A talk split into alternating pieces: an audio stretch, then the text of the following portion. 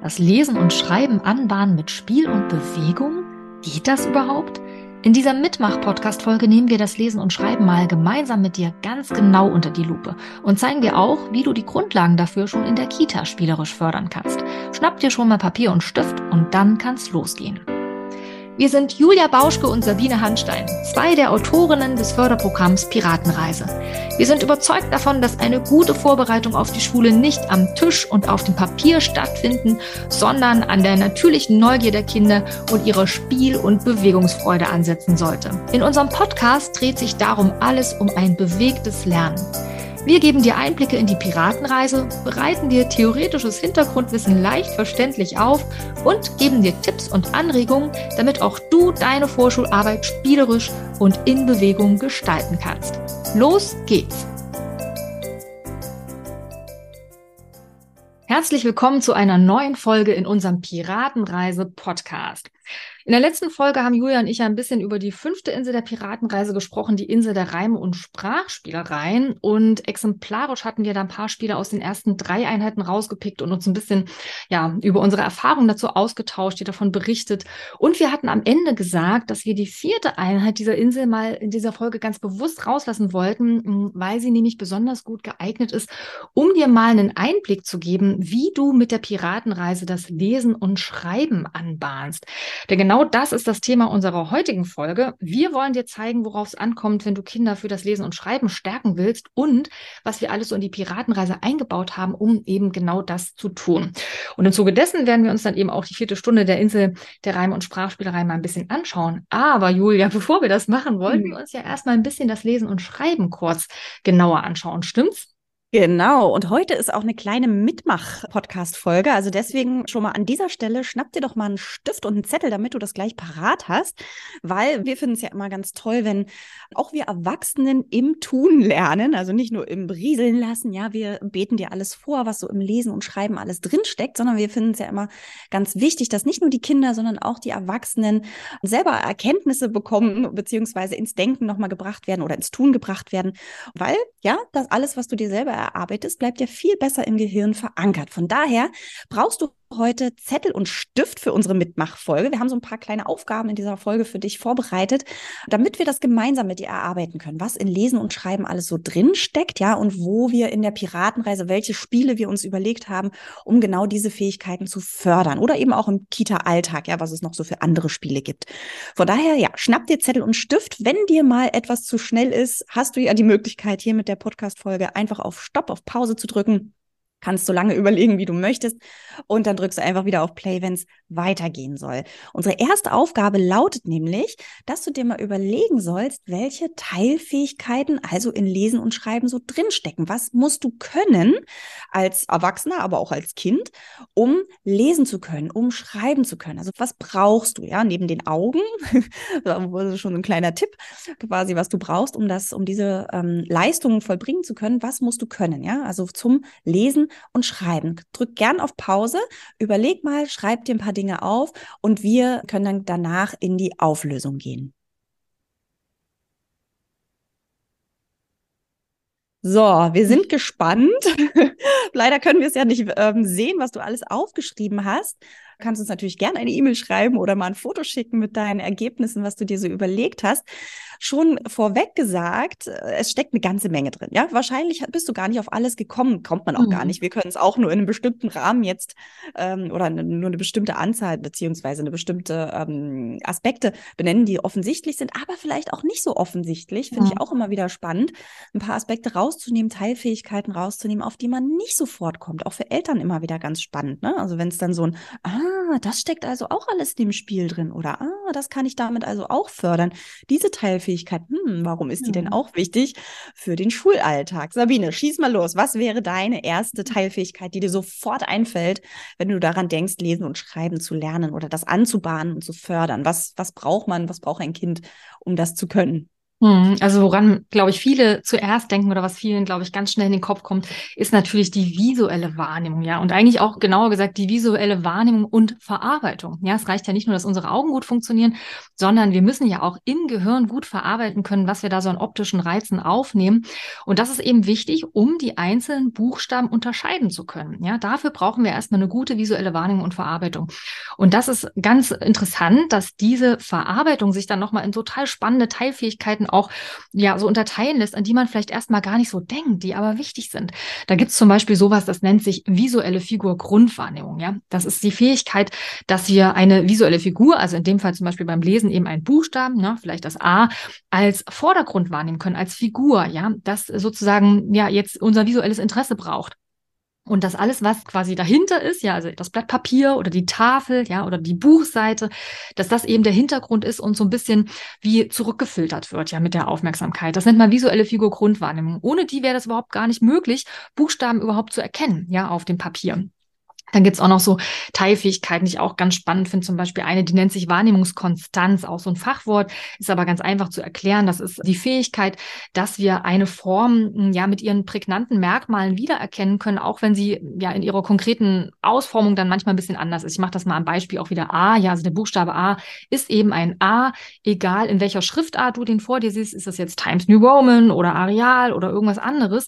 Du weißt, was die charakteristischen Merkmale des A sind, eben diese zwei schräg zueinander stehenden Striche und der Querstrich beim großen A ja, und kannst eben aufgrund dieser Fähigkeit, dieser sogenannten Wahrnehmungskonstanz, das dann erkennen.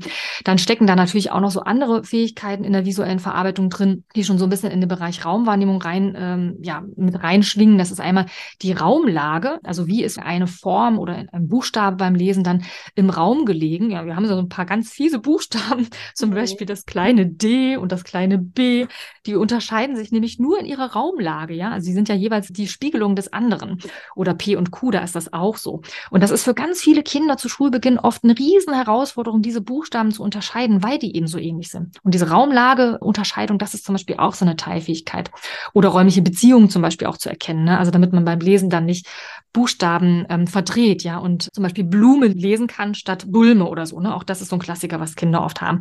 Also du siehst, äh, die visuelle Wahrnehmung ist ein ganz wichtiger Aspekt. Ein, ein Teilaspekt fällt mir noch ein, ich gerade rausgelassen habe, die Auge-Hand-Koordination natürlich, ne, fürs Schreiben. Ja, ich muss mhm. ja meine Bewegung mit dem Auge kontrollieren. Also ich vermute mal, das sind auch so Aspekte, jetzt vielleicht nicht die ganzen Teilfähigkeiten, an die hast du jetzt vielleicht nicht gedacht, aber ich vermute mal, auf deiner Liste steht jetzt bestimmt auch sowas wie das Sehen oder die visuelle Wahrnehmung. Julia, was hast denn du noch zu ergänzen dazu? Mir ist auch noch äh, ähm, zwei Sachen sind mir noch eingefallen. Das eine, du hattest es eben auch schon angedeutet, ich musste so an Kinder denken, die auch in der ersten Klasse so zu mir in die Ergotherapiepraxis gekommen sind und die ganz häufig Schwierigkeiten hatten, den Buchstaben ähm, richtig rumzuschreiben. Ne? Da ist das mhm. R, das genau. große R, dann mit dem Bauch nicht nach rechts, sondern nach links zum Beispiel. Ja, also das habe ich ganz, ganz oft erlebt. Ähm, mhm. Also jetzt nicht unbedingt, dass sie von rechts nach links geschrieben haben, gibt es auch immer noch in der ersten Klasse, habe ich auch erlebt. Aber vor allem eben, dass die Buchstaben gespiegelt werden. Das habe ich häufig. Mhm. Und natürlich das auch ein Thema, was mit der visuellen Wahrnehmung zu tun hat, aber auch mit der Raumwahrnehmung. Mhm. Äh, da spielen eine ganze Menge Aspekte mit rein. Übrigens ähm, ganz kurz, Uwe, darf ich kurz einhaken? Ja, äh, ja, ja. Und dann äh, weiter ergänzen. Das ist übrigens auch was, was ganz oft bei Kindern mit Legasthenie, also ich arbeite ja auch als Lerntherapeutin, so ist ja, dass die oft eben in dieser visuell-räumlichen Verarbeitung Schwierigkeiten haben und dann auch lange Zeit Buchstaben noch spiegeln, wie du das gerade gesagt hast. Am Anfang ist das noch recht normal, ja, also man braucht sich nicht erschrecken, wenn Erstklässler und Erstklässlerinnen ähm, Buchstaben noch verdrehen, weil man braucht erstmal ein bisschen Zeit, ehe man den Aufbau eben wirklich verinnerlicht hat und die Kinder müssen natürlich auch sicher sein in der Rechts-Links-Unterscheidung und so, aber naja, so Ende der ersten Klasse sollte schon schon klar sein, wie die Buchstaben aufgebaut sind. Wenn die Kinder dann immer noch gespiegelt schreiben, einzelne Buchstaben, dann sollte man da wirklich nochmal die Raumorientierung stärken. Wollte ich nur kurz einwerfen, genau. dass das ein typischer Fehler Aber, ist, der manchmal bleibt. Genau, und ganz wichtig, du hast es eben schon gesagt, es kann ein ähm, Hinweis auf Legasthenie sein. Ne? Es muss nicht. Also, genau, ähm, auf keinen Fall. Ne? Genau. Das wollte ich nochmal kurz unterstreichen. Nicht, dass das falsch rüberkam oder so. Hast du nicht so gesagt, aber ich wollte es nochmal kurz unterstreichen. Es heißt nicht, dass dein Kind in der ersten Klasse das zeigt oder im, in einem genau. Jahr, oh Gott, das ist äh, ein legasthenisches Kind. Nein. In der ersten Klasse noch völlig normal. Genau, ne? genau. Ja, Augenfolgebewegung steckt auch mit drin. Das finde ich auch nochmal wichtig. Da ich weiß auch noch, dass mich das im Rahmen der Ausbildung total beeindruckt hat, als wir das abgetestet haben bei Kindern, ja, also als ich da Praktikantin war und in der Kita-Einrichtung war oder auch in der Schule und meine ersten Patienten selber betreut habe, testen wir unter anderem die Augenfolgebewegung ab in Kombination mit einer liegenden Acht zeichnen. Und wir hatten die Theorie vorher natürlich im Unterricht äh, durchgenommen und da hieß es ja, manche Kinder haben Schwierigkeiten, auch die Körpermittellinie zu kreuzen. Das heißt also, bei einer liegenden Acht, ja, wenn ich die ganz groß auf einem A3 oder sogar A2 Papier aufgemalt habe, dann haben manche Kinder Schwierigkeiten, da drüber zu kreuzen. Also, äh, ne, da wo sich dann die beiden Linien der Acht, äh, der liegenden Acht kreuzen, da drüber zu gehen und stocken, ja.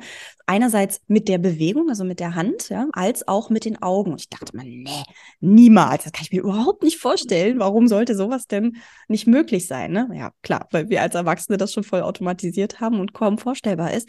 Und ich weiß noch, wie ich das in der Ausbildung dann im Praktikum erlebt habe, wie wirklich ein Kind einerseits bei der liegenden Acht dort wirklich in das Stocken kam und nicht drüber über die mhm. Linie kam, also über die Kreuzung quasi, ja, bei der liegenden Acht drüber kam und immer gestoppt hat an der Stelle und wir dann die Augenfolgebewegung getestet haben. Das heißt, das Kind saß einfach auf dem Stuhl und ich hatte so ein, kennt ihr bestimmt alle, so ein, so ein, so ein, so ein Holzspatel, ne, den die Ärzte immer in die Schnute stecken, um äh, furchtbar, ne, auf, dem, auf die Zunge raufdrücken, damit man hinten in den Rachen reingucken kann. Ähm, kann ich überhaupt nicht ab, so, so, so ein Holzspatel da irgendwie im, im Mund haben. Es gibt übrigens mein absolutes Lieblingseis, kleine ähm, Story. mein Lieblingseis, Florida-Eis, ja, wird in Berlin hergestellt. In Spandau gibt es eine große Filiale. Die ähm, haben manchmal Eis bei, ich glaube, Edeka und Rewe. Ja, so, so ein kleines, so ein kleines Eispäckchen, wo so zwei Sorten drin sind. Super lecker. Und ich finde es ja toll, die äh, schauen auch auf Nachhaltigkeit und haben die Plastiklöffel weggenommen. Finde ich gut.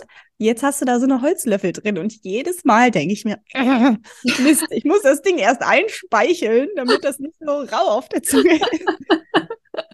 Ein super leckeres Eis, kann ich sehr empfehlen. Mango mit Schoko ist sehr wunderbar. Also jedenfalls hast du so einen Spatel, ja, und hast das Kind vor dir.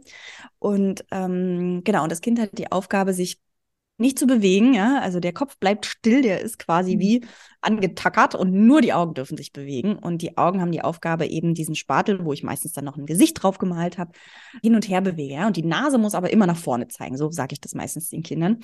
Und dann bewege ich diesen Spatel so mit einem Abstand, sodass das Kind nicht schielen muss, ja, ganz klar. Langsam von links nach rechts und von rechts nach links und auch mal von oben nach unten. Und ich finde es immer wieder erstaunlich, wie vielen Kindern das schwerfällt, eben genau das, die Augen in dieser Langsamkeit zu bewegen und vor allem gerade in der Mitte, ja, also in der Mitte, wenn quasi der Spatel vor der Nase ist und dann zur anderen Seite von rechts in der Mitte über nach links geht, da es zu Sprüngen kommt, ja, also mhm. probiert das mal aus, schnappt euch mal ein paar Kinder. Ich finde es wahnsinnig spannend, sich das mal anzugucken, wie das manchen Kindern schwerfällt. Übrigens, Sabine, da fällt mir ein, wir sollten uns auf jeden Fall, ich habe eine ganz äh, tolle Kollegin zu diesem Thema, was die Augenfolgebewegung oder generell die visuelle mhm. Wahrnehmung mhm. angeht, dass wir uns die mal einladen. Äh, ja, passt ja vielleicht gut, wenn wir unser Monatsthema visuelle Wahrnehmung Genau, genau. Das können wir hier schon mal ankündigen, dass das auf jeden Fall ein super spannendes Thema ist, dass wir uns da eine Expertin einladen. Jedenfalls hat das natürlich auch was damit zu tun, dass zum Beispiel die Muskulatur, ne, unsere Augäpfel hängen ja auch einfach nur an Muskeln dran und werden da gesteuert. Wenn die eben nicht, nicht gut koordinieren können oder nicht, nicht ja. gut äh, an- und entspannen können, ja. Also mhm. entweder zu angespannt sind quasi oder zu entspannt und eben diese langsame Bewegung nicht ausführen können. Kann man sich im Prinzip vorstellen, wie bei beim Fahrradfahren, schnelles Fahrradfahren viel einfacher als langsames Fahrradfahren, ja, weil es mhm. viel mehr Anspannung und längere Zeit ja doch eine Anspannung braucht. Mhm. Und manchen Kindern fällt es total schwer. Und das wiederum kann man sich vorstellen, das ist aber eine Fähigkeit, die ich benötige, um mhm. fließend lesen zu mhm. können. Und auch beim Schreiben natürlich wichtig, da nicht ständig Sprünge zu haben, ja, wenn es ist super anstrengend für die Kinder, wenn diese Augen immer wieder Sprünge zeigen und ich nicht auf einer Reihe bleiben kann. Sabine, du wolltest noch was ergänzen? Ja, mir ist da nämlich noch gerade was eingefallen. Also Augenfolgebewegung ist ja auch was, was ganz eng mit der Gleichgewichtsverarbeitung zu tun hat. Ne? Du hast ja gerade schon beschrieben, ne? also die Augäpfel haben ja den Augenmuskel, der kann die Augen steuern und eben ausrichten. Ja, und beide Augen sind ja getrennt voneinander, werden sozusagen getrennt voneinander angesteuert. Mhm. Und wie eben dieser Muskel jetzt die Augen ausrichtet, das hat auch viel damit zu tun, was das Gleichgewichtssystem uns meldet. Ja, also damit wir zum Beispiel beim Rennen eben, damit unsere Augen nicht ständig irgendwie rumschlackern, ja, meldet uns unser Gleichgewichtsorgan so, oh, Erschütterung, ja, muss man hier ausgleichen, ne, damit sozusagen wir noch ein stabiles Bild beim Hüpfen oder Rennen haben. Ja, also diese Augenfolgebewegung ist super spannend und du hast gerade schon angesprochen, ist eben fürs Lesen ganz wichtig, denn beim Lesen brauchen wir eine einigermaßen flüssige Bewegung, obwohl man auch hier, das ist jetzt wieder so ein bisschen der lerntherapeutische Blick aus der Forschung weiß, dass wir auch beim Lesen Blicksprünge haben. Die brauchen wir auch. Die nennt man Sarkaden, ist jetzt egal, eigentlich so ein Fachwort. Ähm, das heißt also, wir fixieren beim Lesen immer einzelne Punkte im Satz, ja. Also wenn so ein Satz gedruckt ist, klettern wir jetzt nicht mit den Augen wirklich super langsam, Buchstabe für Buchstabe mhm. lang, sondern wir fixieren ja immer so im Abstand von, ich weiß jetzt nicht genau, vielleicht so ein, anderthalb Zentimeter, immer so ein, so ein Punkt, der ist dann super scharf und drumherum ist es nicht ganz so scharf und dann springen wir quasi zum nächsten Punkt, fixieren da und der Rest wird quasi wie ergänzt. Ne? So könnte man das jetzt ein bisschen sehr verkürzt darstellen. Ähm, nichtsdestotrotz ist aber eben, sind zu große Sprünge, also wenn jetzt das Auge quasi nicht fein nachstellen kann generell, die Bewegung trotz dieser Sprünge, die ganz natürlich sind, die wir alle machen, ja, quasi zu große Sprünge macht oder einfach nicht gut mitgehen kann, ja, oder die Augen auch unterschiedlich wandern, ja, dann kann das ein Problem sein. Also darum sind eben Augefolgebewegungen super wichtig und Julia hat noch diesen anderen Aspekt auch mit reingenommen, eben dieses Kreuzen der Körpermitte. Ich fand das auch immer total verrückt, als ich das früher gehört habe. Ich fand das sehr schön, Julia, wie du es gerade beschrieben hast, dass dir das auch so ging in deiner Ausbildung, ja. dass du gedacht hast, kann doch gar nicht sein, weil ich immer dachte, also wenn es um diese Vernetzung der Gehirnhälften geht, das, ähm, du weißt wahrscheinlich schon, ne, also die linke Gehirnhälfte steuert die rechte Körperseite und andersrum. Da finde ich immer noch logisch, dass es eben schwierig ist, zum Beispiel einen, einen Gegenstand von der linken Seite über meine Mitte zu kreuzen. Das konnte ich irgendwie noch verstehen, aber dass es quasi auch mit dem Auge schwierig sein kann für manche Kinder, ja, oder auch Erwachsene, eben mit dem Blick die Körpermitte zu kreuzen, das fand ich auch ganz schön verrückt. Und was Julia gerade erzählt, ne, zeigt aber, es gibt Kinder, für die ist das wirklich schwierig. Und umso wichtiger ist es eben, da auch an der Vernetzung zu arbeiten und das auch zu fördern. So ein liegender Acht ist zum Beispiel immer super oder Brain Gym Übungen zum Beispiel, ne, wo das ja auch so ein Schwerpunkt ist. Da haben wir jetzt Julia schon eine ganze Menge Aspekte irgendwie. Ja. Wir waren ja eigentlich bei der visuellen Wahrnehmung, aber du siehst, ne, wie das alles so reinwirkt in andere Bereiche. Lass uns mal trotzdem unsere Liste mal so ein bisschen weitergehen. Wir haben uns ja, ja auch so ein paar Notizen gedacht von Punkten, die wir gerne unterbringen würden. Also visuelle Wahrnehmung und Verarbeitung haben wir schon angerissen. Dann die Raumwahrnehmung war jetzt auch schon zum Teil so ein bisschen mit drin. Ne? Also die Fähigkeit, Raumdimensionen zu erkennen, oben, unten, links, rechts, vorne, hinten, ja, total wichtig. Gerade die Raumdimensionen links, rechts, oben, unten sind eben für dieses Zweidimensionale auf dem Papier total entscheidend, ja, damit wir eben Buchstaben nicht verdrehen. Also wir haben ja nicht nur diese Spiegelungen, die für viele Kinder schwierig sind, sondern eben auch ähm, dieses, also beziehungsweise nicht nur die, was ist das jetzt, horizontal oder vertikale Spiegelung B und D. Also bei P und Q haben wir es ja auch, ne, nur nach unten gekippt oder umgekippt. Ja, na, vertikal, dann von rechts nach links, ne? Genau. Ja. genau, also da haben wir es ja auch. Also deswegen oben und unten muss natürlich auch gut gesichert sein. Um aber eben überhaupt eine gute Raumwahrnehmung entwickeln zu können, brauchen wir auch eine gute Körperwahrnehmung, eine gute Eigenwahrnehmung. Vielleicht hast du dir das ja eben auch notiert, als du drüber nachgedacht hast, ja. Da denkt man oft gar nicht so dran, dass eine gute Eigenwahrnehmung für das Lesen und Schreiben wichtig ist. Aber sie ist ja die Grundlage dafür, dass wir uns auch sicher im Raum bewegen können, dass wir auch eine Vorstellung vom Raum entwickeln. Wir müssen erstmal unseren Körperraum gut kennen mit seinem oben, unten, links und rechts. Und da Dafür wiederum gibt es dann Basisfähigkeiten, die uns dabei helfen, eben unseren Körper wahrzunehmen. Das ist natürlich das Gleichgewicht, das ist die Berührungswahrnehmung, ja, also die taktile Wahrnehmung und die Tiefensensibilität, da haben wir ja auch schon ein bisschen drüber gesprochen, war ja neulich unser Monatsthema. Also das sind ganz wichtige Basissinne, diese drei Basissinne, Gleichgewicht, Berührungswahrnehmung und Tiefensensibilität, die dafür sorgen, dass wir eine gute Körperwahrnehmung, eine gute Eigenwahrnehmung entwickeln. Und das wiederum ist dann hm. die Grundlage dafür, dass wir unseren Körper gut steuern können. Ja, beim Schreiben brauchen wir das ja. Wir brauchen eine gute Feinmotorik, um den Stift eben in feinsten ja, Bewegungen über das Papier zu führen. Ja, die Grafmotorik ist echt eine Riesenherausforderung. Schreibmotorik insbesondere, ja, dann, also ist ja ein Teilbereich der Grafmotorik, dann nochmal insbesondere, ja. Also wir müssen so feine Linien aufs Papier setzen, ja. Also das ist eine der feinsten, wenn nicht sogar die feinste Koordinationsleistung des Menschen. Und dafür braucht es natürlich eine gute Feinsteuerung.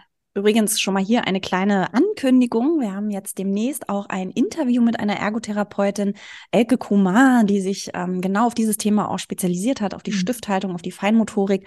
Und wir werden sie auf jeden Fall löchern mit Fragen. Also falls du auch noch eine Frage zur Graphomotorik, zur Schreibmotorik, zur Feinmotorik hast, dann schick uns einfach eine E-Mail, dann schaue ich, ähm, dass ich das ins Interview mit einbastle. Also total spannend und sicherlich auch ein Thema, was dich immer wieder im Kita-Alltag, ähm, was dir sicherlich oft begegnen wird, sei es, weil es dir auffällt bei den Kindern dass sie eben zum Beispiel ja das Schreiben oder das Malen äh, meiden, ja, oder dich auch Eltern vielleicht darauf ansprechen. Also ähm, kannst dich schon freuen, das werden wir in den nächsten Wochen führen, das Interview, und dann kannst du da dir auf jeden Fall auch noch ein bisschen Input und ein paar Tipps abholen. Ja, und Sabine hat jetzt schon eine ganze Menge Teilfähigkeiten genannt. Ich glaube, was ich mir schon vorstellen könnte, was einige von euch auch aufgeschrieben haben, ist vielleicht auch eine Kraftdosierung, weil dir vielleicht auch beim Schreiben oder beim Malen Kinder aufgefallen sind, die den Stift vielleicht gar nicht äh, wirklich halten können können, ja, weil sie gar nicht so richtig Kraft entwickeln können oder gar keine Kraft in den Fingern aufbauen können.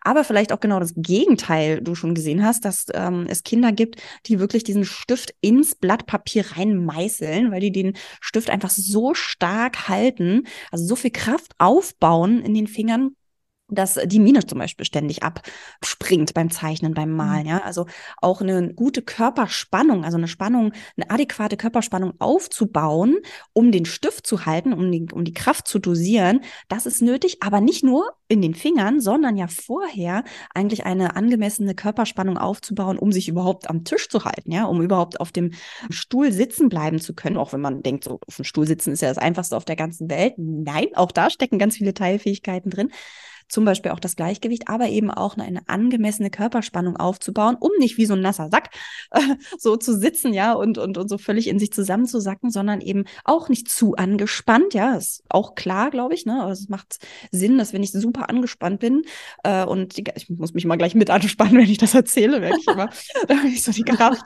Ähm, wenn ich so überall Kraft reingebe, dann kann ich natürlich diese kleinsten Gelenke da vorne, ja, in meinen Fingern gar nicht so fein dosieren und fein bewegen, was aber ja nötig ist, um den Stift zu halten und nachher auch ins Schreiben zu können. Ja, das heißt also eine gute, der Situation angepasste Körperspannung ist wichtig, um nachher dann die Kraft auch für den Stift äh, so zu dosieren, dass eben nicht die Mine ständig abbricht. Genau.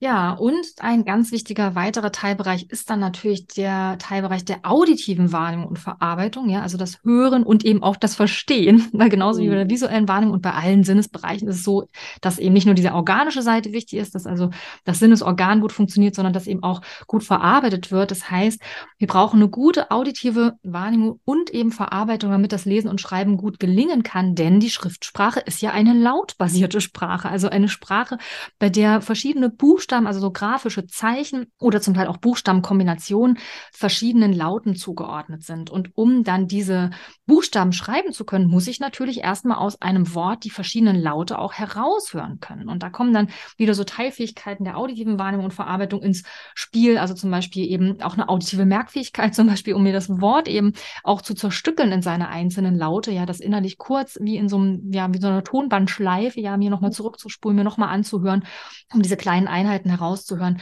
Oder beim Lesen umgekehrt muss ich natürlich auch dann die grafischen Zeichen, die Buchstaben eben wieder auch in Laute übertragen können. Das alles mhm. geht natürlich nur auf der Grundlage einer guten auditiven Wahrnehmung und Verarbeitung. Und da sind dann auch noch andere Teilfähigkeiten mit drin. Da will ich jetzt gar nicht so sehr drauf eingehen. Eine vielleicht noch, die finde ich noch ganz wichtig, die heißt auditive Diskrimination. Das ist dieses, ähm, die Fähigkeit, verschiedene Klänge oder eben auch Laute unterscheiden zu können. Und dass mhm. die für das Lesen und Schreiben enorm wichtig ist, das äh, liegt natürlich auf der Hand, denn wir haben ja Buchstaben, die zum Teil auch sehr ähnlich klingen. Ja, also das F und das W, ich sage jetzt mal die Buchstabennamen, du weißt ja, mit den Kindern lautieren wir das natürlich. Mhm. Die sind ja in ihrem Klang wirklich sehr nah beieinander. Ich weiß jetzt nicht, ob man das am Mikro so gut hört, aber das F und das W, ne, also das eine ist ohne Stimme, das andere mit Stimme. Beim W ist viel mehr Spannung da, ja, also das ist ein sehr feiner Unterschied. Das muss ich ja erstmal gut unterscheiden können. Das gleiche auch haben wir zum Beispiel beim P und B, ne, also auch ein ganz feiner Lautunterschied. Und dafür brauche ich eine gute auditive Diskrimination Kommunikation. Und das ist zum Beispiel, finde ich, so ein Teilbereich, der dann gerade eben bei Kindern, die dann später Lernstörungen entwickeln oder eine Legasthie vielleicht auch entwickeln, ist das oft etwas, wo Schwierigkeiten bestehen. Mhm. Ja, ich habe so den Bereich äh, Merkfähigkeit dabei jetzt noch so ein bisschen hm, gestreift, schon auditive Merkfähigkeit. Das gleiche gilt natürlich auch für die visuelle Merkfähigkeit, ja, also um mir eben diese verschiedenen Buchstaben zu merken, den mhm. Aufbau der verschiedenen Buchstaben, aber eben auch Merkfähigkeit allgemein, ja, also äh, verschiedene Wörter eben in ihre Laute dann zerlegen zu können. Wie gesagt, dafür muss ich immer wieder so sowohl auf den Kurzzeitspeicher zurückgreifen, als auch dann auf so einen Zwischen- und Langzeitspeicher. Also Merkfähigkeit ist natürlich auch ein ganz wichtiger Teilbereich. Ja, damit haben wir echt schon eine ganz schön lange mhm. Liste. Du merkst, es, hört gar nicht mehr auf. Was so wir sind noch nicht fertig. nee, nee, wir sind noch nicht fertig. Genau, was, was so für Teilfähigkeiten für, ja, es ist schon sehr komplex natürlich, lesen und schreiben zu lernen, ja, aber was da so alles drinsteckt. Ich finde es einfach, wollte es einfach nur nochmal unterstreichen, ja, dass die Liste immer länger wird und man so denkt, wow, was man eigentlich alles so mitbringen muss für Fähigkeiten. Und vielleicht hast du auch schon so Ideen oder hast auch schon so den einen oder anderen Aha-Effekt gehabt, sagst, ah, okay, das steckt da auch drin. Ja, stimmt. Dann könnte ich das ja vielleicht im Kita-Alltag auch nochmal als Teilaspekt mir rauspicken und im Alltag weiter fördern. Da gehen wir nachher nochmal drauf ein. Aber was dir bestimmt auch eingefallen ist, wenn du daran denkst, okay, was muss ich denn können, um das Lesen und Schreiben lernen um das Lesen und Schreiben zu lernen, ist wahrscheinlich die Aufmerksamkeit und Konzentration. Das ist auch etwas, was Eltern häufig mit auch erwähnen. Ja, also bei mir auf jeden Fall auch in der Ergotherapiepraxis, dass das Kindern oft noch schwerfällt, sich gut und ausdauernd zu konzentrieren, aber eben auch aufmerksam zu sein und aufmerksam zu bleiben über eine bestimmte Zeit, äh, beziehungsweise auf ein bestimmtes Thema. Konzentration wäre ja dann wieder über eine bestimmte Zeit. Und ähm, ja, dass das durchaus Kindern immer noch ziemlich schwer fällt, sehr aufmerksam sich einer Sache zu widmen oder sehr konzentriert auch dabei zu bleiben. Und natürlich ist das eine Fähigkeit, die du brauchst oder die Mensch braucht, die vor allem Kinder brauchen, um lesen und schreiben zu lernen. Ja, also kannst du dir vorstellen, wenn äh, ein Kind in der Schule sitzt und es Schwierigkeiten hat, seine Aufmerksamkeit zu fokussieren und sich beispielsweise schnell ablenken lässt vom Tischnachbarn, der da irgendwie, weil sie nicht ein Papierboot faltet oder irgendwie mit dem Lineal dem anderen irgendwie auf die Schulter klopft, ja, und da nicht bei der Sache bleiben kann, ja, und und, und, und ähm, es nicht schafft, aufmerksam seine Buchstaben abzuschreiben und es eigentlich die Aufgabe hatte, die Wörter zu übertragen oder was auch immer da in der Schule gemacht wird, dann hat es natürlich Schwierigkeiten, auch das zu automatisieren, wenn es immer wieder auch rausgebracht wird aus der Tätigkeit, die es gerade macht. Das finde ich wirklich nochmal ja, nochmal nennenswert und das sind einfach, ja, Themen, also ich merke das immer wieder in der Ergotherapiepraxis bei uns, dass das häufig die Anmelde ja, also dass das häufig genau aus dieser Thematik heraus, also Schwierigkeiten bei der Aufmerksamkeit und bei der Konzentration, Schwierigkeiten bestehen und deswegen auch zum Beispiel eine Ergotherapie ähm, angebahnt werden soll, beziehungsweise auch äh, durchgeführt werden soll. Oder Sabine, wie, wie, wie ist das bei dir, bei den Drittklässlern und Viertklässlern, wenn die zu dir ne, auch ein Thema, ne? Ja, auf jeden Fall. Und du hast gerade einen wichtigen Punkt dazu auch angesprochen, einen wichtigen Aspekt bei der Aufmerksamkeit, nämlich diese Ablenkbarkeit. Ne? Also, mhm. um gut also um gut aufmerksam zu sein, um sich gut äh, konzentrieren zu können, brauchen wir eben auch eine gute Selbstregulation. Also Aufmerksamkeit und Selbstregulation Selbstregulation sind total eng miteinander verknüpft. Ja. Und oft haben genau damit die Kinder große Schwierigkeiten. Und bestimmt kennst du auch Kinder in deinem Kita-Alltag, für die das eben schwierig ist, ja, eben sich selbst zu regulieren, Bedürfnisse aufzuschieben, abzuwarten, ruhig zuzuhören, sich, sich eben nicht ablenken zu lassen, wenn daneben hier irgendwie gerade mein Sitznachbar irgendwie redet, aber wir sind hier gerade im Morgenkreis und du erzählst vielleicht was, ja. Also das ist natürlich ein Thema, das sich dann auch in die Grundschulzeit natürlich noch hineinzieht und auch noch weit in die Ins Erwachsenenalter. Also ich muss sofort an genau. erwachsene Menschen denken, die äh, sich von jedem Klingeln auf dem Telefon aus dem Gespräch reißen genau. lassen. Ja, aber genau das zeigt du als super Beispiel, ne? Ja. Also wie stark die Aufmerksamkeit mit unseren Fähigkeiten zur Selbstregulation zu tun haben, ja? Also um mich eben nicht vom ersten Bing hier auf dem Handy ablenken zu lassen, obwohl ich mich jetzt gerade irgendwie mit meinen Kindern unterhalte. Und so, das ja. wiederum Einfluss auch ja. auf die soziale Interaktion hat, ne? Total, also ne? meinem Gegenüber keine Wertschätzung zu schenken, der jetzt ist Zeit für dich zum Beispiel. Mhm. Ja. Also Selbstregulation finde ich ist ein ganz spannendes Thema und hat generell einfach mit dem Lernen in der Schule natürlich eine enge Verbindung und ist fürs Lernen in der Schule wichtig, aber eben auch grundsätzlich fürs Lesen und Schreiben auch nochmal in puncto Frustrationstoleranz zum Beispiel, ne? weil gerade am Anfang ist es für die Kinder ja nicht unbedingt so, dass ihnen alles irgendwie gleich gelingt, ja. Also es wird nicht immer sofort funktionieren, dass das, was ich jetzt hier gerade im Kopf habe, ich auch schon richtig aufs Papier bekomme. Und das sorgt natürlich für Frust und auch da steckt dann die Selbstregulation wieder drin. Also schaffe ich das, das auch auszuhalten, wenn mir das jetzt gerade noch nicht so gelingt, habe ich die Ausdauer und die Anschauungsbereitschaft, es dann eben nochmal zu versuchen. Also auch da ist die Selbstregulation wieder drin. Und mhm. dann siehst du auch wieder so eine Verbindung zu so emotionalen Themen. Ne? Also wenn ich eben gute Selbstregulationsfähigkeiten entwickle und äh, kommen dann auch die exekutiven Funktionen dazu, aber da reden wir jetzt nicht so im Detail drüber, dann entwickle ich ja auch ja ein Selbstvertrauen, ja und, und eine Zuversicht, dass ich auch den sich mir stellenden Herausforderungen auch begegnen kann. Das heißt auch sozial-emotionale Aspekte stecken im mhm. Lesen und Schreiben drin. Ne? Denkt man auch oft nicht so dran. Aber ein Aspekt, der natürlich auch auf keinen Fall hinten runterfallen sollte, weil wir haben jetzt sehr so basale Kompetenzen genannt. Es gibt gibt aber auch noch einen Aspekt, der ist eine ganz wichtige spezielle Vorläuferfähigkeit, äh, die wir natürlich nicht vergessen dürfen. Und das ist die phonologische Bewusstheit, von der hast du ganz bestimmt schon gehört. Das ist die Fähigkeit, sich eben von der, ja, von der Bedeutung eines Wortes, von der Bedeutung von Sprache zu lösen und sich ganz auf ihre klangliche Qualität zu konzentrieren. Also eben zu erkennen, dass zum Beispiel Wörter sich reimen können, dass wir sie in Silben klatschen können und damit so kleinere Einheiten im Wort sozusagen identifizieren können, dass wir Laute heraushören können. Das gelingt ja Fotokindern zum Beispiel schon ganz gut, auch Anlaute, Anfangslaute herauszuhören.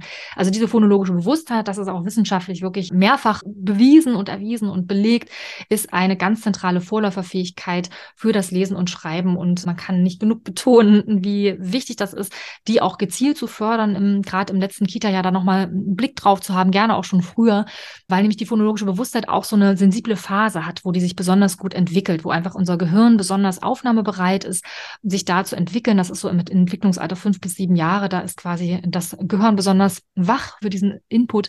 Und darum ist die phonologische Bewusstheit natürlich eine Fähigkeit, die wir auch nicht vergessen können. Also du hast gemerkt, die Liste ist lang. Und sie, wir könnten sie sicherlich noch weiter füllen, ja. Also falls du einen Aspekt noch gefunden hast, dann ist der bestimmt nicht falsch, sondern ist, wir haben einfach jetzt gar nicht vollständig uns alles aufgelistet, weil es einfach, ja, wirklich, man könnte theoretisch jede äh, Handlung so detailliert sich überlegen, was da alles so drin steckt. Aber ich denke, du hast einen ganz guten Überblick bekommen und vor allem auch nochmal so ein Gefühl dafür gekriegt, dass echt eine ganze Menge benötigt wird an Fähigkeiten, um Lesen und Schreiben zu lernen. Und wahrscheinlich ist dir aufgefallen, das sind nicht nur Fähigkeiten, die man am Tisch mit Stift und Papier fördern und unterstützen kann, sondern ja auch eine ganze Menge Fähigkeiten, die eben mit dem ganzen Körper, also in Bewegung und im Spiel gefördert werden. Ja, schon allein Tonus Körperspannung aufbauen, ja, also eine adäquate Körperspannung aufzubauen, eine Kraft zu dosieren. Auch die Feinmotorik muss nicht am Tisch äh, mit Stift und Papier unterstützt werden, sondern kann ja noch viel, viel, viel mehr ins Spiel integriert werden. Und da kommen wir eigentlich dann auch schon zu unserer nächsten Aufgabe. Du darfst dann gern gleich wieder die Aufnahme, ähm, nicht die Aufnahme, das machen wir, sondern die, die, die Podcast-Folge stoppen. Denn wir wollen mal mit dir gemeinsam überlegen, ja, wir sind jetzt diese einzelnen Teilfähigkeiten durchgegangen, welche Spiele du im Kita-Alltag spielen könntest, um einen einzelnen Aspekt, also wenn wir jetzt einen einzelnen Aspekt rausnehmen, um diesen im Kita-Alltag weiter zu fördern. Und wir dachten, wir geben einfach mal eins vor. Du kannst ja aber natürlich auch ein anderes, eine an, andere Teilfähigkeit nehmen und dir so zwei, drei vielleicht vier Spiele zu überlegen, die dir sofort einfallen, vielleicht aus deiner eigenen Kindheit, wie du diesen Teilaspekt mit den Kindern fördern kannst oder aufgreifen kannst, um da nochmal bewusst hinzuschauen, aber eben auch zu unterstützen. Und wir dachten uns, wir wollen uns die auditive Wahrnehmung und Verarbeitung einfach nochmal vornehmen und mal überlegen, welche Spiele fallen dir denn ein? Wie gesagt, kannst auch ein anderes nehmen, aber wir lösen danach dann gemeinsam die auditive Wahrnehmung und Verarbeitung auf und haben so ein paar Spiele in petto. Ähm, welche Spiele würden dir denn an dem Beispiel einfallen, wie du die auditive Wahrnehmung und Verarbeitung unterstützen kannst. Ja, drück gern auf Pause hier bei der Folge und überleg mal, schreib dir ein paar Sachen auf, ein paar Spiele, die dir so einfallen. So, also, Sabine, mhm. wir haben so ein paar aus der Piratenreise, denn natürlich die Piratenreise ist ja genau deshalb auch entstanden, ja, dass wir eben ein Programm entwickeln wollten, was nicht nur die phonologische Bewusstheit fördert, auch mhm. nicht nur die auditive Wahrnehmung fördert, sondern eigentlich so ein Rundumpaket mhm. äh, schafft. Ne? Deswegen, wenn wir dir jetzt Spiele, wir haben so ein paar Spiele aus der Piratenreise uns rausgepickt, die man wunderbar auch im Kita-Alltag einzeln spielen kann, ohne dass die Piratenreisen-Geschichte erzählt werden muss. Ähm, und da mhm. stecken natürlich nicht nur die auditive Wahrnehmung und Verarbeitung drin, sondern noch ganz viele andere Teilaspekte. Aber lass uns doch mal starten. Das ist, glaube ich, auch eins der Lieblingsspiele, oder? Was wir, ja. ähm, was wir uns da so überlegt haben. Erzähl mal, Sabine. Das meinst, was ich gerade denke, was ja? wir nennen wollten. Dann meinst du wahrscheinlich durch den Nebel. Ja, ganz genau. eins der Spiele, die ich, die ich besonders mag, obwohl das echt auch, fällt mir auch, Julia, in ziemlich vielen Podcast-Folgen sagen, wenn wir über irgendein Spiel sprechen, dass wir sagen, oh, das ist eins meiner Lieblingsspiele. Ich, ich glaube, ja, das stimmt. Ich mag auch wirklich sehr viele Spiele aus der Piratenreise. Aber ich glaube, gerade bei diesem Spiel, mhm. wir erzählen auch gleich nochmal, ähm, worum es darin geht, ja das habe ich einfach so präsent auch noch mhm. im Kopf, weil wir das häufig auch in den Fortbildungen gespielt ja, haben. Genau. Und mhm. mir das so immer wieder im Gedächtnis geblieben ist, weil das ein Spiel ist, wenn man das als Erwachsener mal mitmacht. Das lohnt sich eh, ja. Also hier nochmal der Appell, macht die Piratenreisespiele mit. Ähm, es lohnt sich da einfach mal reinzuspüren, wie anstrengend mhm. bestimmte Dinge sind oder wie fordernd auch manche Spiele ja. sind. Äh, und ich glaube, deswegen ist mir dieses Spiel so in Erinnerung, weil manche, ja. manche Fortbildungsteilnehmerinnen und Teilnehmer ganz schön geschnauft haben bei dem Spiel. Denn was muss genau. man denn machen, Sabine? Genau, bei Durch den Nebel steht tatsächlich die Wahrnehmung, also die auditive Wahrnehmung und Verarbeitung ziemlich stark im Vordergrund. Es ist nämlich so, dass äh, die Piraten jetzt in der Geschichte wollen die an der Insel quasi an Land gehen, haben aber das Problem, dass sie mit dem Schiff nicht ganz nah ranfahren können, denn die Insel ist umgeben von lauter Klippen. Und es ist blöderweise auch noch so ein Nebel aufgezogen, sodass man gar nicht so richtig sieht, wo ist jetzt hier eine Klippe und wo nicht. Wir müssen nämlich mit dem Beiboot jetzt übersetzen, aber wollen natürlich nicht mit dem Beiboot irgendwo gegenkrachen und haben jetzt eben dieses Problem, dass wir die Klippen gar nicht gut sehen können. Zum Glück gibt's ja den Sinnezwerg auf der Insel. Ja, wir wollen nämlich auf die Insel der Sinne. Und der ruft uns mit seinem Klangsignal und navigiert uns sozusagen so ein bisschen durch den Nebel mit seinem Geräusch. Und das sieht so aus, dass ja eine Person oder eben auch du, wenn du die Stunde alleine machst, an der einen Seite des Raumes bist mit irgendeinem Gegenstand, der ein Geräusch macht. Also gerne sowas wie eine Triangel oder was, du kannst auch eine Blockflöte reintuten oder du kannst auch eine Trillerpfeife. Oh Gott. Vielleicht ein bisschen heftig. Genau, also irgendetwas, was ein Geräusch macht. Klangschale übrigens ist nicht so gut, weil das ist so ein Klang, der breitet sich sehr im Raum aus und den kann man nicht so gut lokalisieren. Und genau darum geht es nämlich bei dem Spiel. Denn die Kinder dürfen nacheinander hm, mit dem Beiboot, das ist dann einfach ein so ein Wischlappen, ja, also so ein großer oder eine umgedrehte Teppichfliese kannst du auch nehmen. Ich finde immer ganz gut geeignet, einfach so ein, so ein, wie sagt man, Scheuerlappen, Julia? Scheuerlappen. Ja, ein Scheuerlappen. Und das ist auch ein Wort, was wir jedes Mal überlegen. Das gibt's doch nicht. Echt so. Wörterbuch. Wir müssen uns mal so eine Liste machen mit oh. Dingen, die wir endlich mal gelernt haben. So. Ja. Der Buch, das Buch, Scheuerlappen. Jedes Mal. Filzdeckel, Filz und Bierdeckel haben wir doch auch hier. Genau. Oh, Pappdeckel. Oh, Mann. Ja. Na gut, also jedenfalls ein Scheuerlappen und ähm, da setzt sich dann immer ein Kind drauf, so im, im wie sagt man, Fersenschen Sitz oder Julia, wie ist das Wort? Siehst du, wieder Fersen. so ein Wort. Ja, Fersensitz.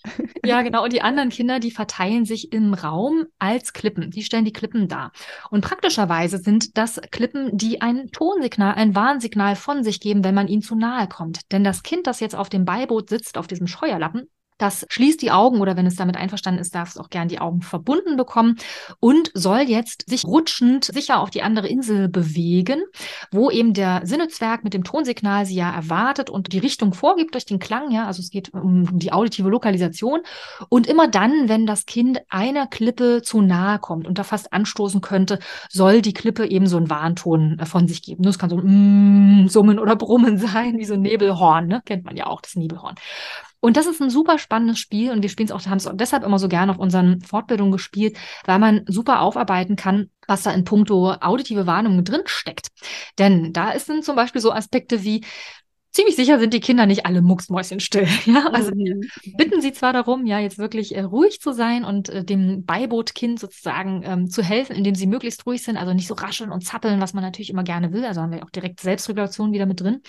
Aber natürlich gelingt das nicht immer. Ne? Es gibt immer Geräusche im Raum. Und wenn dann die Aufgabe darin besteht, eben dem Klangsignal des Sinnezwerges zu folgen und gleichzeitig auch eben zu hören, wenn er so eine Klippe tutet, ja, dann muss ich natürlich erstmal in der Lage sein, alle anderen Geräusche Geräusche, alle Störgeräusche auch so wegzufiltern. Das nennt man auditive Figur Grundwahrnehmung. Auch total wichtig in der Schule, ja, da wo wir ständig in der Klassensituation irgendwie so ein Gemurmel haben und was runterfällt und raschelt und ich mich irgendwie auf die Stimme der Lehrkraft konzentrieren muss.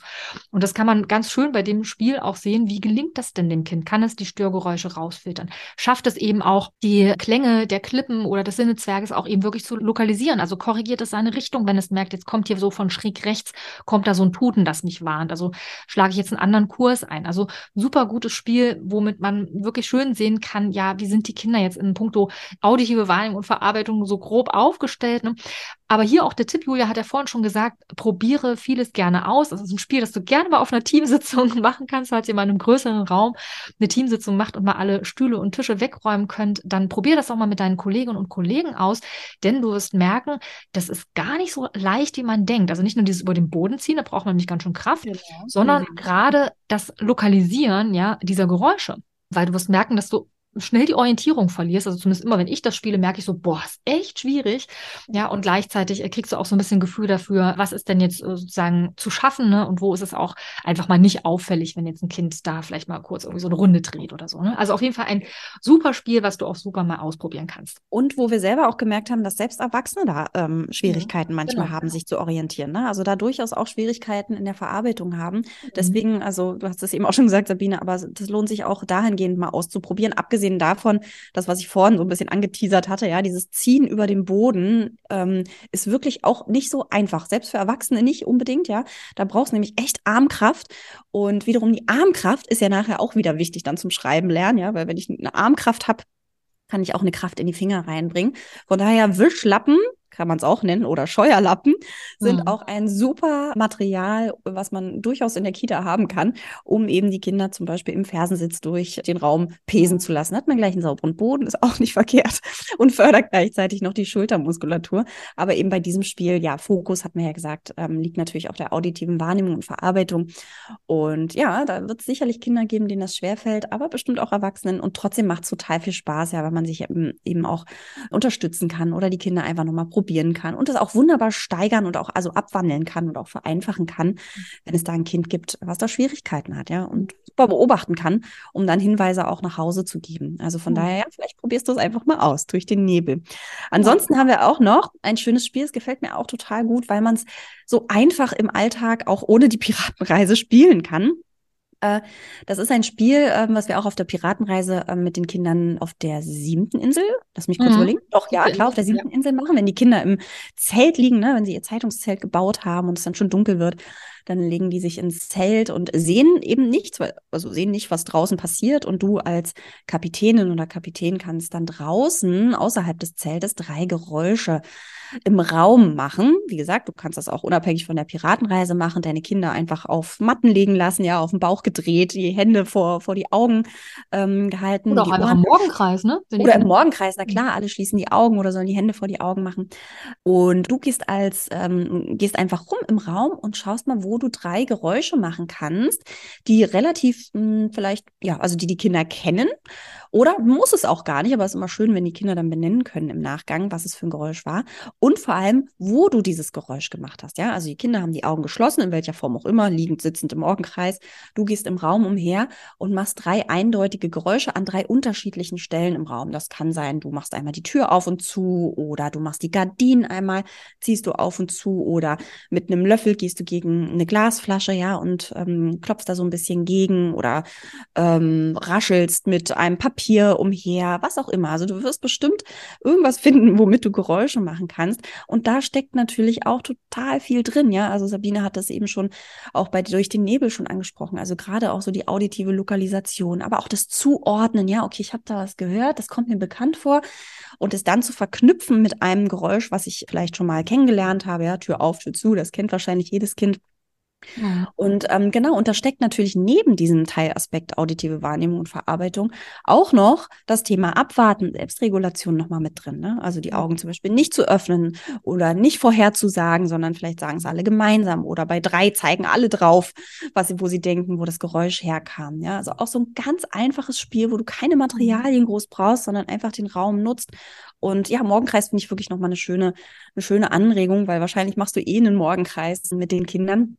Und da kann das ja vielleicht einfach mal eine Woche ein Thema sein, äh, mhm. zu sagen, okay, wir stürzen uns mal auf die auditive Wahrnehmung und Verarbeitung und vielleicht macht ihr jeden Tag im Morgenkreis dann in dieser Woche ein Spiel genau zu diesem Thema. Mhm. Und da mhm. könnte eben genau das mit reinkommen. Genau. Sabine, wolltest du noch was ergänzen? Nee, eigentlich wollte ich eher hm, einen Bogen schließen. Also eigentlich wollten wir noch ein drittes Spiel äh, nennen, aber ich merke, wir steuern auf so eine Mammutfolge zu, wenn wir nicht aufpassen, weil wir ja, noch so viel zu erzählen haben und so viel, ähm, ja, und so viel dazu einfällt. Deswegen würde ich jetzt eher den Bogen wieder zurückschlagen. Also du mhm. siehst, es gibt wahnsinnig viele Teilfähigkeiten, die im Lesen, Schreiben und eben auch Rechnen, aber jetzt heute konzentrieren wir uns aufs Lesen, Schreiben, die also im Lesen und Schreiben drinstecken und die sich eben nicht am Tisch und mit Stift und Papier fördern lassen, sondern eben im Tun, ja, in der mhm. Bewegung, mhm. mit dem ganzen Körper und spielerisch und im Kita-Alltag. Und darum haben wir eben die Piratenreise auch genauso konzipiert, ja, spielerisch, bewegungs- und handlungsorientiert und damit wollen wir eben all diese Bausteine, die ja übrigens auch Bausteine in unserem Haus der Schulfähigkeit sind, fördern. Denn bei einer guten Vorschularbeit geht es eben aus unserer Sicht darum, die Basis zu stärken. Ja, also wir wollen eben nicht ein Dach in die Luft setzen. Ja, also wie das dann im Haus ist ja dargestellt, im Dach das Lesen, Schreiben und Rechnen. Wir können nicht dort oben im Dach arbeiten und das ohne, ohne Grundmauer sozusagen mhm. hinsetzen. Ja, wir brauchen ein stabiles Fundament. Wir brauchen stabile Steine.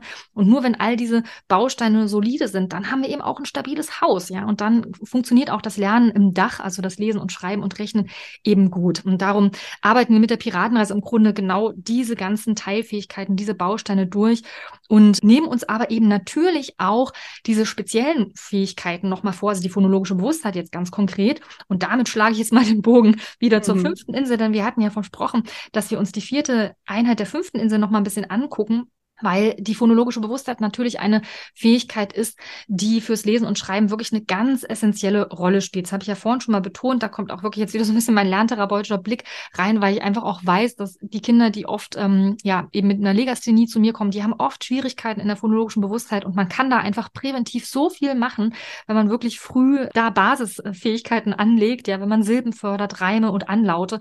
Das sind ja die Grundkompetenzen aus dem Bereich der phonologischen Bewusstheit und darum machen wir das auf der fünften Insel auch ganz intensiv. Das haben wir ja letzte Woche in der letzten Folge auch schon so besprochen. Und jetzt wollten wir aber mal nochmal gucken, was wir in der vierten Einheit der fünften Insel denn machen. Denn da gehen wir tatsächlich ausnahmsweise mal ein bisschen weiter. Wir machen quasi wie so einen kleinen Ausflug ins Dach. Ja, normalerweise wollen wir ja nicht, gerade nicht im Dach arbeiten, ja, und erklären den Eltern immer wieder, warum wir eben noch nicht das Lesen und Schreiben vorwegnehmen. Aber wir hatten uns ganz bewusst entschieden, eine Stunde einzubauen, wo wir wie so einen kleinen Ausblick machen in das Thema Lesen und Schreiben und wo wir schon mal Teilfähigkeiten, die dann eben noch so einen Schritt höher gehen, vorwegnehmen. Und das ist einmal die Lautsynthese. Ja, das ist die Fähigkeit, dass man einzelne Laute wieder verbindet. Ja, das ist ja das, was wir beim, äh, beim Lesen zum Beispiel machen. Ich sehe einzelne Buchstabenzeichen, übertrage die in die Laute und aus Hm und A wird dann eben wieder in der Lautsynthese, so ist das Fachwort, wird Ma, ja.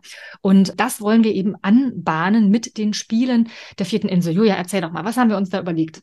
Genau, wir haben, es startet ja, die vierte Einheit der fünften Insel startet mit dem Spiel durch das Labyrinth und vorbereitend, bevor es in dieses Spiel geht, bekommt jedes Kind einen einzelnen Buchstaben auf einem A4-Blatt auf die Brust geklebt. Ja, also wir haben auch wieder dazu Vorlagen natürlich vorbereitet. Da sind Buchstaben mit dabei, wie das A oder das F wie Fisch oder wie, äh, was haben wir denn noch, das S, mhm. ähm, was haben wir noch, das wie Löwe. Ne? Also es sind so mhm. einige Vorlagen, Buchstaben da.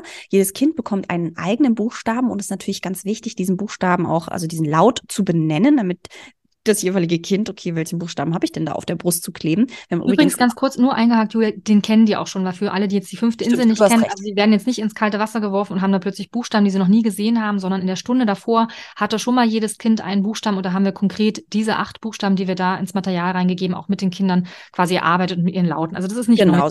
Das lohnt sich aber natürlich trotzdem, sich die immer mhm. noch mal anzugucken. Ne? Also ja. gerade, ähm, das heißt ja nicht, dass die Kinder sich den dann schon gemerkt haben, es sei ja. denn, es, es, ist zufällig der Buchstabe, der auch in ihrem Namen vorkommt. Das äh, finde ich ist dann häufig auch so ein Wiedererkennungswert und die Kinder sagen, ah, den kenne ich doch, den Buchstaben habe ich auch bei mir im Namen drin, aber ich würde den trotzdem immer wieder auch besprechen und wiederholen, ist ja klar, ähm, damit die Kinder einfach den auch, warum denn nicht, ne? also den auch gleich mhm. mitnehmen und sich gut abspeichern können. Jedenfalls bekommt jedes Kind dann ein ähm, ein, ein Buchstaben, ein Lautzettelchen auf, auf die Brust geklebt. Und bei dem Spiel durch das Labyrinth geht es dann nämlich darum, dass die Kinder einen Weg durch, den, durch das Labyrinth finden müssen, um da wieder rauszukommen. Und es öffnen sich immer nur bestimmte Türen im Labyrinth. Ja? Und die Kinder laufen im Raum umher, das kannst du wieder zu, ähm, zu Musik machen. Und immer wenn die Musik stoppt, gibt es ein, mh, hm, quasi einen Tipp, welche Tür sich denn öffnet. Zum Beispiel öffnet sich dann nämlich die Tür des Löwen oder des Lollis oder da kannst du dir irgendwas ausdenken, zum Beispiel mit dem dem Laut Hill. Das Kind, was dann also diesen Laut, diesen Buchstaben Hill auf der Brust trägt, hält inne, grätscht die Beine und alle anderen Kinder dürfen dann durch die Beine hindurch kriechen. So, dann geht's weiter und die Musik läuft weiter. Die Kinder bewegen sich im Labyrinth quasi, also im Raum umher, ganz wild und wuselig oder vielleicht auch in der Polonaise. Das kannst du ja leiten, wie du möchtest oder was die Kinder so entwickeln dann stoppt die Musik wieder und du gibst wieder einen Tipp, welches Tor sich öffnet. Ja, dann ist es zum Beispiel A, das Ananas-Tor öffnet sich und das Kind, was eben das A auf der Brust geklebt hat, das muss es sich merken. Ja, da haben wir wieder die Merkfähigkeit mit drin, dass dieses Kind gemeint ist, grätscht wieder die Beine und alle anderen gehen durch. Ja, also da haben wir schon mal eine ganz schöne Anbahnung und auch nochmal eine Wiederholung der einzelnen Buchstaben. Ne? Da geht es nochmal um die Anlaute, das rauszuhören. Ja, das klar ist bei dem Ananas-Tor, dass also das Kind mit dem A vorne auf der Brust die Beine Beine grätschen muss und ich mich dann eben daran orientieren muss und dadurch, um da durchzukriechen. Das ist quasi der Schritt Nummer eins, die Anlaute. Mhm. Dann kommen wir zu den Tanz der Schmetterlinge und da geht's schon weiter, das was Sabine eben schon mit Lautsynthese erklärt hat, denn da gehen wir in die Richtung Lautsynthese, dass sich immer zwei Buchstaben treffen ähm, und zu einem Laut beziehungsweise ja doch zu einem zu einem ähm, ja, zu einem zu einer Silbe quasi zusammengeschlauft, geschla äh, geschla geschlauft, ja, geschlauft werden. oh Mann, ey.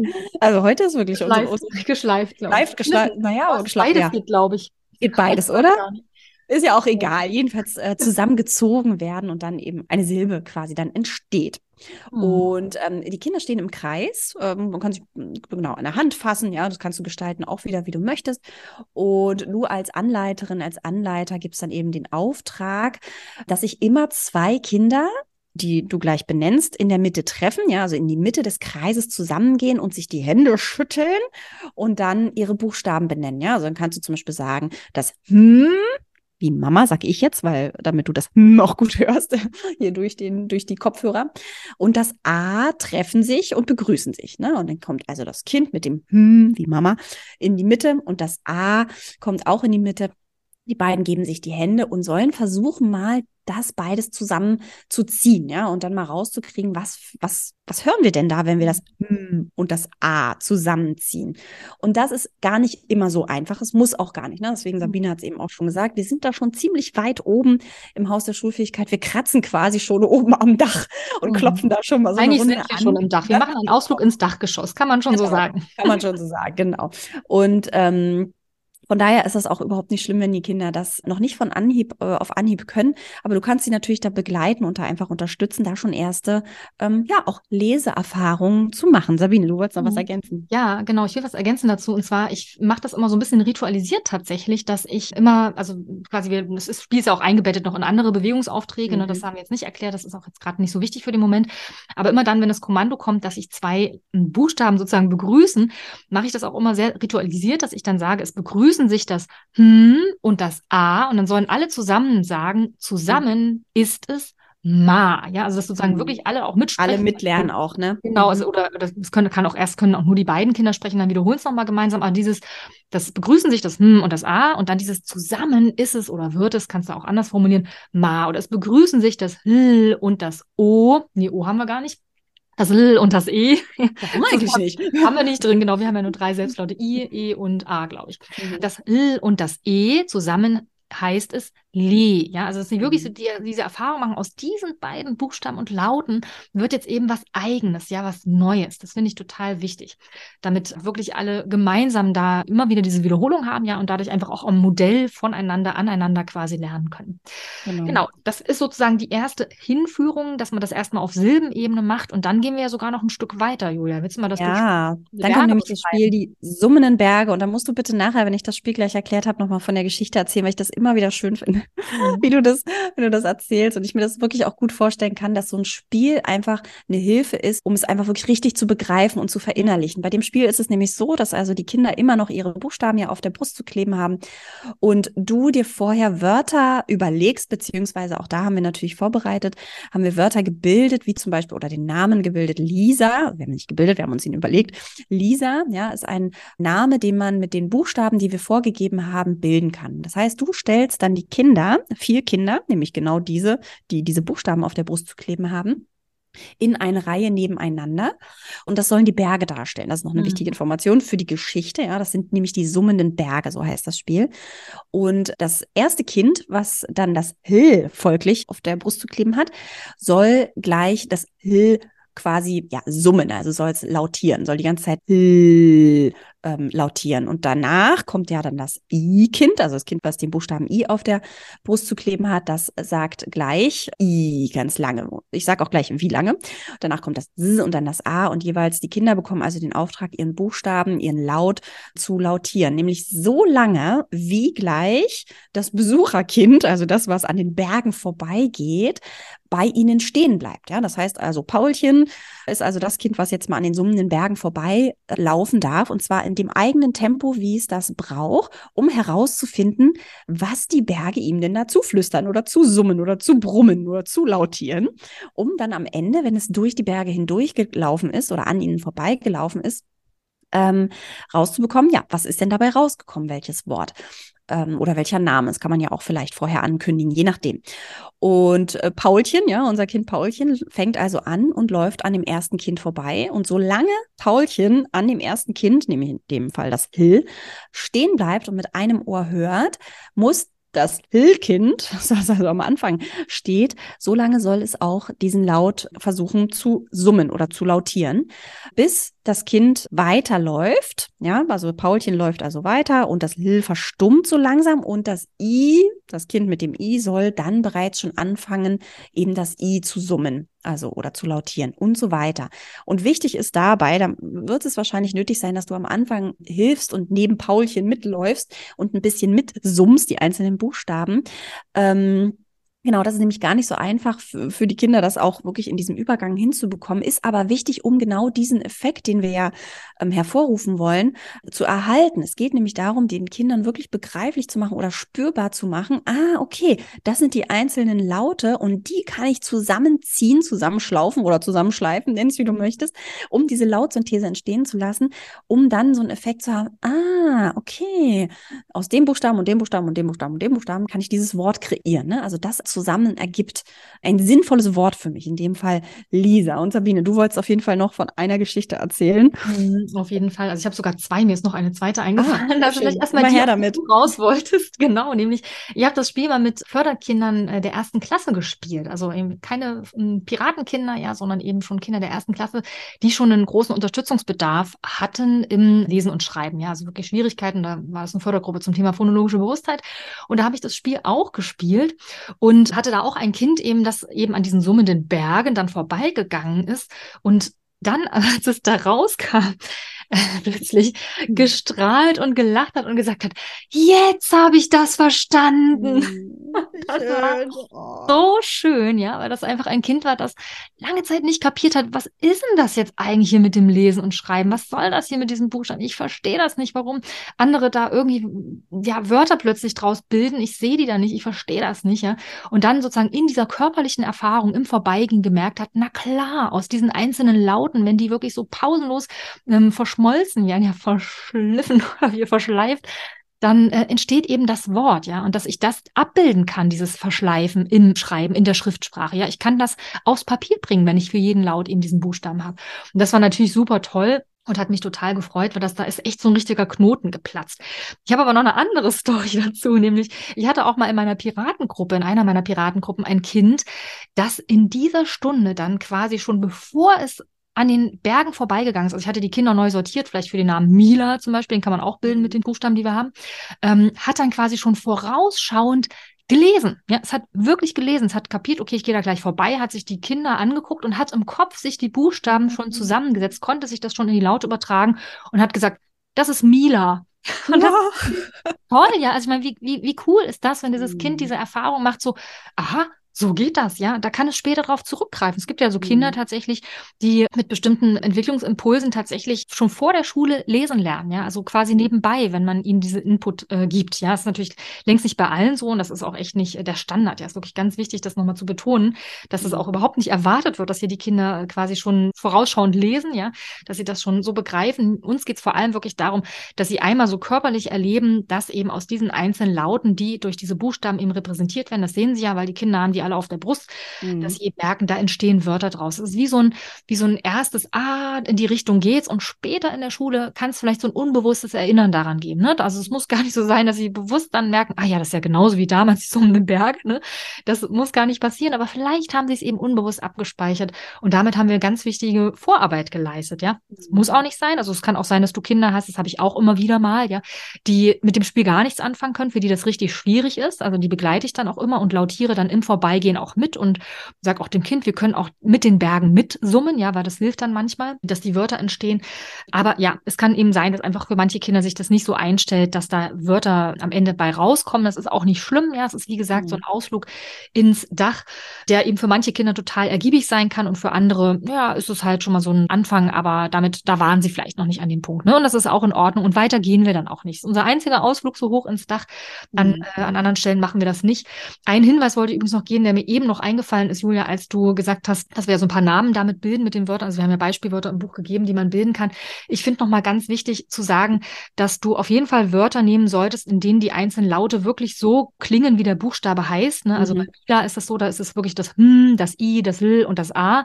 Mhm. Und äh, nicht irgendwie nochmal Wörter bildest, äh, wie zum Beispiel, man kann auch äh, Name, das Wort Name bilden, ja, aber ja. da haben wir ja das Ä und nicht das E. Und wenn mhm. du ein Kind bittest, jetzt lautier mal oder mach mal, summ mal das E, dann wird es immer E sagen und nicht äh. Ja, also wenn dann Name lautiert wird, werden wir erwachsene, erfahrene Leser und Schreiberinnen, ja, können sagen, ah ja, das sollte jetzt Name sein. Aber das versteht natürlich das Kind nicht, weil E ist halt nicht zu hören in Name, ja, sondern ein ja. Das für heißt, diese Erfahrung wäre es nicht passend. Genau, für ne? diese also Erfahrung genau. wäre es nicht mhm. hilfreich. Also da guck wirklich nochmal drauf, dass du echt äh, nur die Wörter auswählst und benutzt, die wirklich auch genauso klingen dann, also wo die Laute jeweils im Wort genauso klingen, wie sie auch lautiert werden. Sonst, äh, ja, ist es einfach für die Kinder, weil sie das nicht einlösen.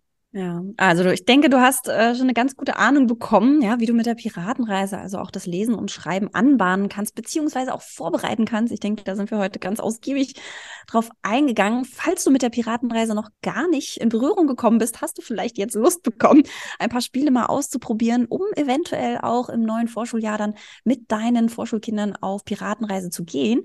Dann schnapp dir doch vielleicht unsere Mini-Piratenreise. Die kostet nämlich kein Geld und du kannst sozusagen erste Abenteuerluft schnuppern erfahren. Wir verlinken dir den Anmeldelink hier auch nochmal in den Show Notes. Da hast du nämlich fünf Spiele aus der Piratenreise gleich zum Ausprobieren im Morgenkreis. Du bekommst von uns jeden Tag eine Anleitung mit einem Spiel, alles in der Geschichte verpackt. Der kleine Pete, der Papagei Pete, der die Kinder begleitet und die Geschichte erzählt und das Spiel anleitet, ist auch mit dabei, auch als Vorlage, dass du Ausschneiden, laminieren, ausdrucken kannst.